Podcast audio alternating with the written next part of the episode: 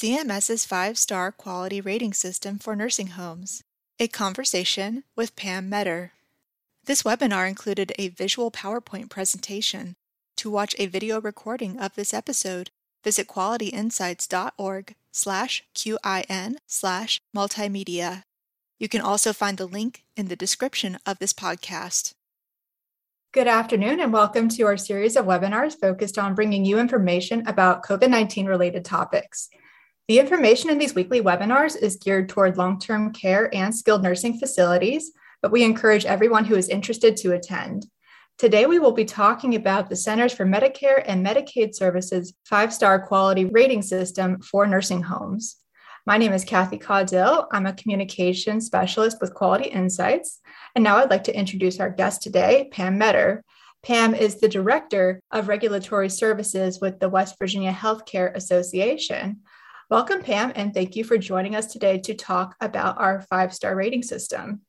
Thank you, Kathy, for having me, and thanks to Quality Insights for hosting this fantastic series of presentations. So we're going to go ahead and jump right on in into the presentation because we got a lot to cover, and hopefully we'll have time for a live example, but we'll just go ahead and start. Kathy, when you're ready. Yes, that's right. So instead of a normal Q&A form, we're going to be having Pam do a presentation, and I will be sharing my screen here in a moment. Okay, fantastic. Today's presentation is Regulation Navigation Series that we're going to be discussing the survey process, which is the engine that drives the five-star rating for nursing homes. And the reason we just talked about doing this was because we had several questions about folks having their infection control surveys that they had during the COVID pandemic, when the state surveyors would come in and they would perform these infection control surveys. And folks just really wasn't aware of how that fit into their five-star survey portion of the five-star rating. So next slide, Kathy. Just as a quick reminder, I'm sure most of you guys are familiar with the five-star rating system, but I just wanted to provide you with the link that takes you to the Nursing Home Compare Technical Users Guide. They still call it Nursing Home Compare Technical Users Guide. They haven't changed the name yet, but it is for April 22 is the most recent update. Now we're going to be looking at Care Compare. This used to be Nursing Home Compare, but it is now Care Compare. And again, the link that you can find right below Care Compare is where you will be going when you look for your facility or other facilities within your company. Anybody that you're wanting to look at within the nation, you can go to Care Compare and find this data about, it's all public data. It is readily available for anyone. So when you click that link, you're going to come up with find and compare nursing homes, hospitals, and other providers. You'll go down to nursing homes and you'll notice that I have already placed West Virginia in my location. You can put in any type of city or state. You can put in the nursing home facility name, anything, and then you're going to click search. When your search comes up, you'll see my West Virginia facilities have come up, and the first one is Ansted Center, but there's several under that. It's just I couldn't fit them all on the screen because there are 123 facilities within the state, but gives you an idea of what you're looking for. Now, when I was preparing this, what I did was I chose a facility that had a couple of special things that I wanted to show you, but I took out their name to protect the innocent and the guilty. And it is not Ansted Center because you can see they're a 4-star above average overall rating. We chose another facility that had a couple of special things that I wanted to show you. This facility, which is named Center at the top, as you can see, has an overall rating of 3 stars. Now, I wanted to explain to you a little bit about that before we move forward into the actual health inspection portion of it. Their overall rating being 3 stars, but their health inspection is 4 stars. And if you'll look over, their staffing is 3 stars and their quality measures is 1 star. So that 4-star health inspection, which is where you start with your star ratings, lost a star because of the 1-star quality measures. So this facility in particular had a fantastic survey history, it looks like, but looks like they need to focus a little bit on quality measures, which we, you know, we're not going to be discussing today, but just in general, when they pull this up, they can see where they need to be focusing their energies on. So if they just brought that up one more star, the quality measures up one more star, they would maintain a 4-star staffing. It would be a 4-star overall. I'm sorry, not staffing, overall rating. So they lost a star by just being one quality measures. Now, if they brought their staffing up one more star as well, one more quality measure, one more staffing, they could be a 5-star facility. So it's not unobtainable. It's just something that you need to focus on and realize. Now, you'll notice the arrow that I have there under View Inspection Results. So we're going to click that arrow, and next slide. This is what comes up. Now, you'll see I've got it in two separate columns here, but that's because, again, it would be too small for you to see. This is what would come up when you click that health inspection. It gives you a synopsis of the health inspection data for this facility. It tells you their most recent health inspection, and it tells you if there was any complaint inspections for that inspection, and it also tells you their infection control inspections that falls under that, the most recent inspection. Now, I don't really pay much attention to this page. What I do is, you see the purple arrow, we click that link there, and it takes us to a pop-up. Here is the one that I look at when I'm looking for 5-star information. And you'll notice that there are three inspection dates listed at the top. Those are their three most recent surveys, and those are the ones that are counted towards their 5-star. They had one on 6/30/21, they had one on 11/14/19, and they had another on 12/13/18. So those are the three that are being counted. Now, below that, it tells you the complaint reporting period, which means if they had a complaint survey during April 1st of 21st through March 31st of 22, it will fall under the June 30th, 21 survey. Now, it says complaint reporting, but that also includes the infection prevention surveys that they've done. So any infection survey that they've done 4/1 of 21 through 3/31 of 22 falls in this category as well. Same thing for the next one, 11/14/19. You'll notice that the dates there are 4/1/20 to 3/31/21. Any complaint or infection control surveys fall under there as well. And then the last survey, which is 12/13/18. And then the complaint surveys are listed there below it as well. So this is one that we're going to be coming back to, because this is how we determine the 5-star. The point values that we're going to be figuring up in a bit are determined by where these surveys fall. And I'll explain that a little bit more in just a bit. So on down, when you are looking at this, you're going to scroll on down and you will see detailed results for the inspection on 6/30/21. This is the one that is most recent. And now if they've had a more recent one, like this facility had a survey just recently, and it was a really good survey. So it's not on here yet because it hasn't refreshed, hasn't updated. When it does refresh and update, of course, this newest survey, the one that they just had in May, will take off the very last survey. So it'll be the first one. The 6/30/21 will be the second one. And then the one they had the one they had in, I believe it was December of 19, will be the third one. So, but as of right now, this is the most recent one, 6/30 of 21. Now on this screen, you can click View Full Report, which we're not going to do on this, but all that does, it gives you the exact survey report with all of it de-identified, but everything that the facility has in their survey book that's at the front of the office, so that anybody can come in off the streets and look at your surveys, that's exactly what that is. So if you want to see what the specifics are for this survey, you click that and you'll be able to see their full survey report. It also tells you that there was no complaints surveys during that time, but they did have an infection control survey on 10/13 of 21, which you could view that report as well. And then it tells you during this survey, they had 4 tags, and then the average number of deficiencies in West Virginia and then nationally. When you go on down, you will see a kind of a synopsis of the four deficiencies that were associated with this June webinar or this June survey. And the 1, 2, 3, and 4 is something I put in there. I just wanted to show you what it looks like, the four surveys. Those things are the tags that this facility received. The first tag is, and you'll notice at the top there, it says freedom from abuse, neglect, and exploitation. There were no tags associated with this during the survey. So it's an easy way to tell if a facility is potential to get the abuse icon. Next one is quality of life and care deficiencies. The first tag is there, and it says provide appropriate treatments and care according to orders, residents, preference, and goals. So you'll see the first tag is that, and it occurred on 6/30/21. So that was during their annual survey.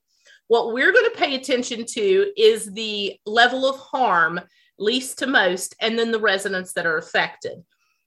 You'll notice that they have the 2 block there, and then it says a few. So the 2 is minimal harm or potential for actual harm. So, and it's a 2 and a few, which you guys will probably reckon with a D level deficiency. Same thing for the number 2, level 2, few were impacted.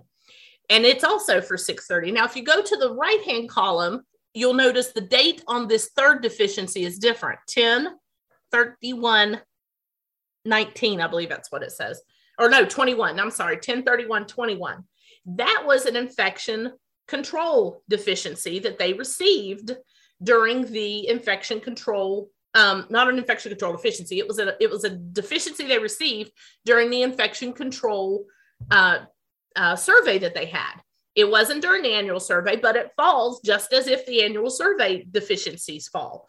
But it also was a 2, and it was under few, and it was residents' rights deficiency. So it was not infection control, which is better because, you know, the more infection control surveys you get and the more infection control tags you get, you might potentially get some CMPs for that. And then number 4, the fourth tag is also a 2 and a few, which is another level D deficiency. So we're going to take all that information and we're going to use it in order to determine how they get the points for this first survey. Now, this is something that I did. If you will pull up the technical user's guide for 5-star, you'll see this table. And it's something that when you pull it out, I don't know why they don't choose to use the same verbiage as they do in the 5-star or the Care Compare website, but they didn't. They use isolated, pattern, and widespread. But you'll see that it's the same as few, some, many. And then the levels 1, 2, 3, 4, you'll see the level 2 that we've talked about and few equal 4 point. What I mean. So you'll see level 2 of few, level 2 of few. For those 2 deficiencies, each one of those are 4 points. So that would be 8 points for those 2 deficiencies. And if you'll remember, the other 2 deficiencies for the 6/30 survey were also few and level 2 few. So those were another 2, 4, 8 points. So you've got 8 points and 8 points. So we got 16 points for the first survey. When you scroll on down, then you're going to see the next survey on the list. Same exact thing. You've got the second survey on 11/14/19. You can view the full report. But on this one, again, no complaint surveys, but they did have 3 infection control surveys that you will find the full report. And this is kind of why it fits in COVID, because you are able to go here and find the facility's infection control surveys that they've had. You can find the full reports. You can see how their infection prevention tactics are being monitored and what the results are of the surveys are. So of your facility, you can see what the public sees about your facility.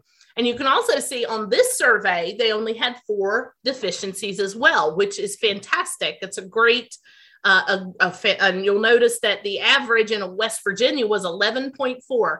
West Virginia has historically had a tough survey process. So you can see the average is 11.4. So 4 deficiencies is fantabulous.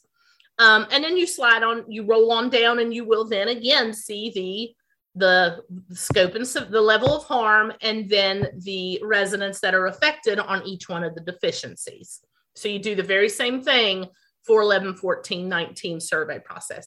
So, and there it is a little closer, but you'll notice on this one, on the one for 11, 14, even though they had 4 deficiencies and the first survey was a 16 pointer, this one, the first deficiency is a level 2 with few residents affected, but the next deficiency is a level 2, but some residents are affected. So level 2, but some residents. So you'll note, how many points is that? How many points do we need to add for that one deficiency? And it shows here, it'll be that for that one deficiency is an 8 points. So it's going to be a higher number, even though they only had 4 deficiencies, it's still going to be a higher number, a point value than what their first survey process had. So, and I'm going to pull it all together at the end, so you'll be able to see it all at once. Okay. In order to determine the total points, what we have to do is you have to add each of the 3 survey dates separately. You add them just like we just did, the initial survey or the most recent survey, the next survey, and the next survey was, they're all added to separately. Then you're going to divide the most recent survey points by 1/2. So we said, and I'll do it later, but I'm just going to go ahead and tell you. So the first one was 16 points. So we're going to be utilizing 8 points because it has a heavier weight than the most recent survey has a heavier weight than the other 2. And then we're going to divide the second survey points by 1/3, which was, what did we say it was? It was, I think it's on the next slide. My math sucks. So I'll pull it all together in just a minute. And then you're going to add up the third survey points by all together, and you're going to divide them by 1/6. Add them together, and then refer to your state's cut point table here. And I've put the link there as well. And here's an example of the cut points for health inspections. They update this routinely quarterly, so that you would be able to see what where the points lie. So I've talked with one of my other facilities recently, and I told them that they're right on the lower level of a 3-star. So I told them, depending on what the cut points are when it's updated, whether or not they're going to be a 4-star or if they're going to continue to be a 3-star, because it's all percentages. It's all based on percentages.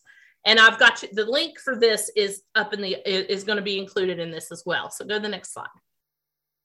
Again, you'll notice that we had the summary, but notice the very last inspection date, the 12, 13, 18. Notice how many deficiencies they've gotten on that one. They've got 2, 3, 4, 5, 6, 7, 8, 9, at least 10 deficiencies on this last one. So if they just had a survey in May and they did not get very many deficiencies, and they were all low level. So if they got 4 deficiencies, say, like they've routinely gotten the last 2 surveys, and when that one is put on here and this 12, 13, 18 drops off, they are going to have a much better star for their health inspections. They are very well on their way to a 5-star if they work on those quality measures. Nothing can stop them from a 5-star. All right, next slide. Okay, so this is again I wanted to show you what the points looked like whenever you determined the point value. Go to the next slide. All right, so in 6/30/21, the most recent survey was 16 points, which we determined by adding up all the different fews and minis and twos and that kind of thing. They got 8 points for that. And we divided it by 2, the 16 by 2, they got 8 points. So the second survey, which was 11, 14, 19, they come up with 20 points. Again, remember, They only had 4 deficiencies, but they had a higher level of residents affected, so it increased their points a little bit. So 20 divided by 3 is 6666. You can't make that stuff up, or 7 points. So we 7 points is what we're looking at. And then their third survey, they had 12 deficiencies. Which was on 12/18. They had 60 points, and we divided by 6. And that equals 10 points. So their total is 25 points for their star status. So go to the next slide. And you'll see in West Virginia, if you go all the way over here, if their points were 45.333 to less than 21.333, then they are considered a 4-star deficient survey health inspection points table. So there were 25 points. 25 is larger than 21. So they are 3-star. They are not far from a 5-star. I'm sorry, they're 4-star. They're not large. They're not far from a 5-star on survey. So potentially, if we look at their deficiencies and we add up their using the table, we add up their newest survey and drop off the one that was in December, we're going to be able to pretty much accurately determine what their survey pointage is going to be. And then again, what their health inspection engine is going to be to start their survey process. All right. You can check out our other interviews by visiting qualityinsights.org/QIN/multimedia. That's qualityinsights.org/QIN/multimedia. And I would like to thank you all for joining us today. And Pam, thank you so much for joining us today. Thank you for having me.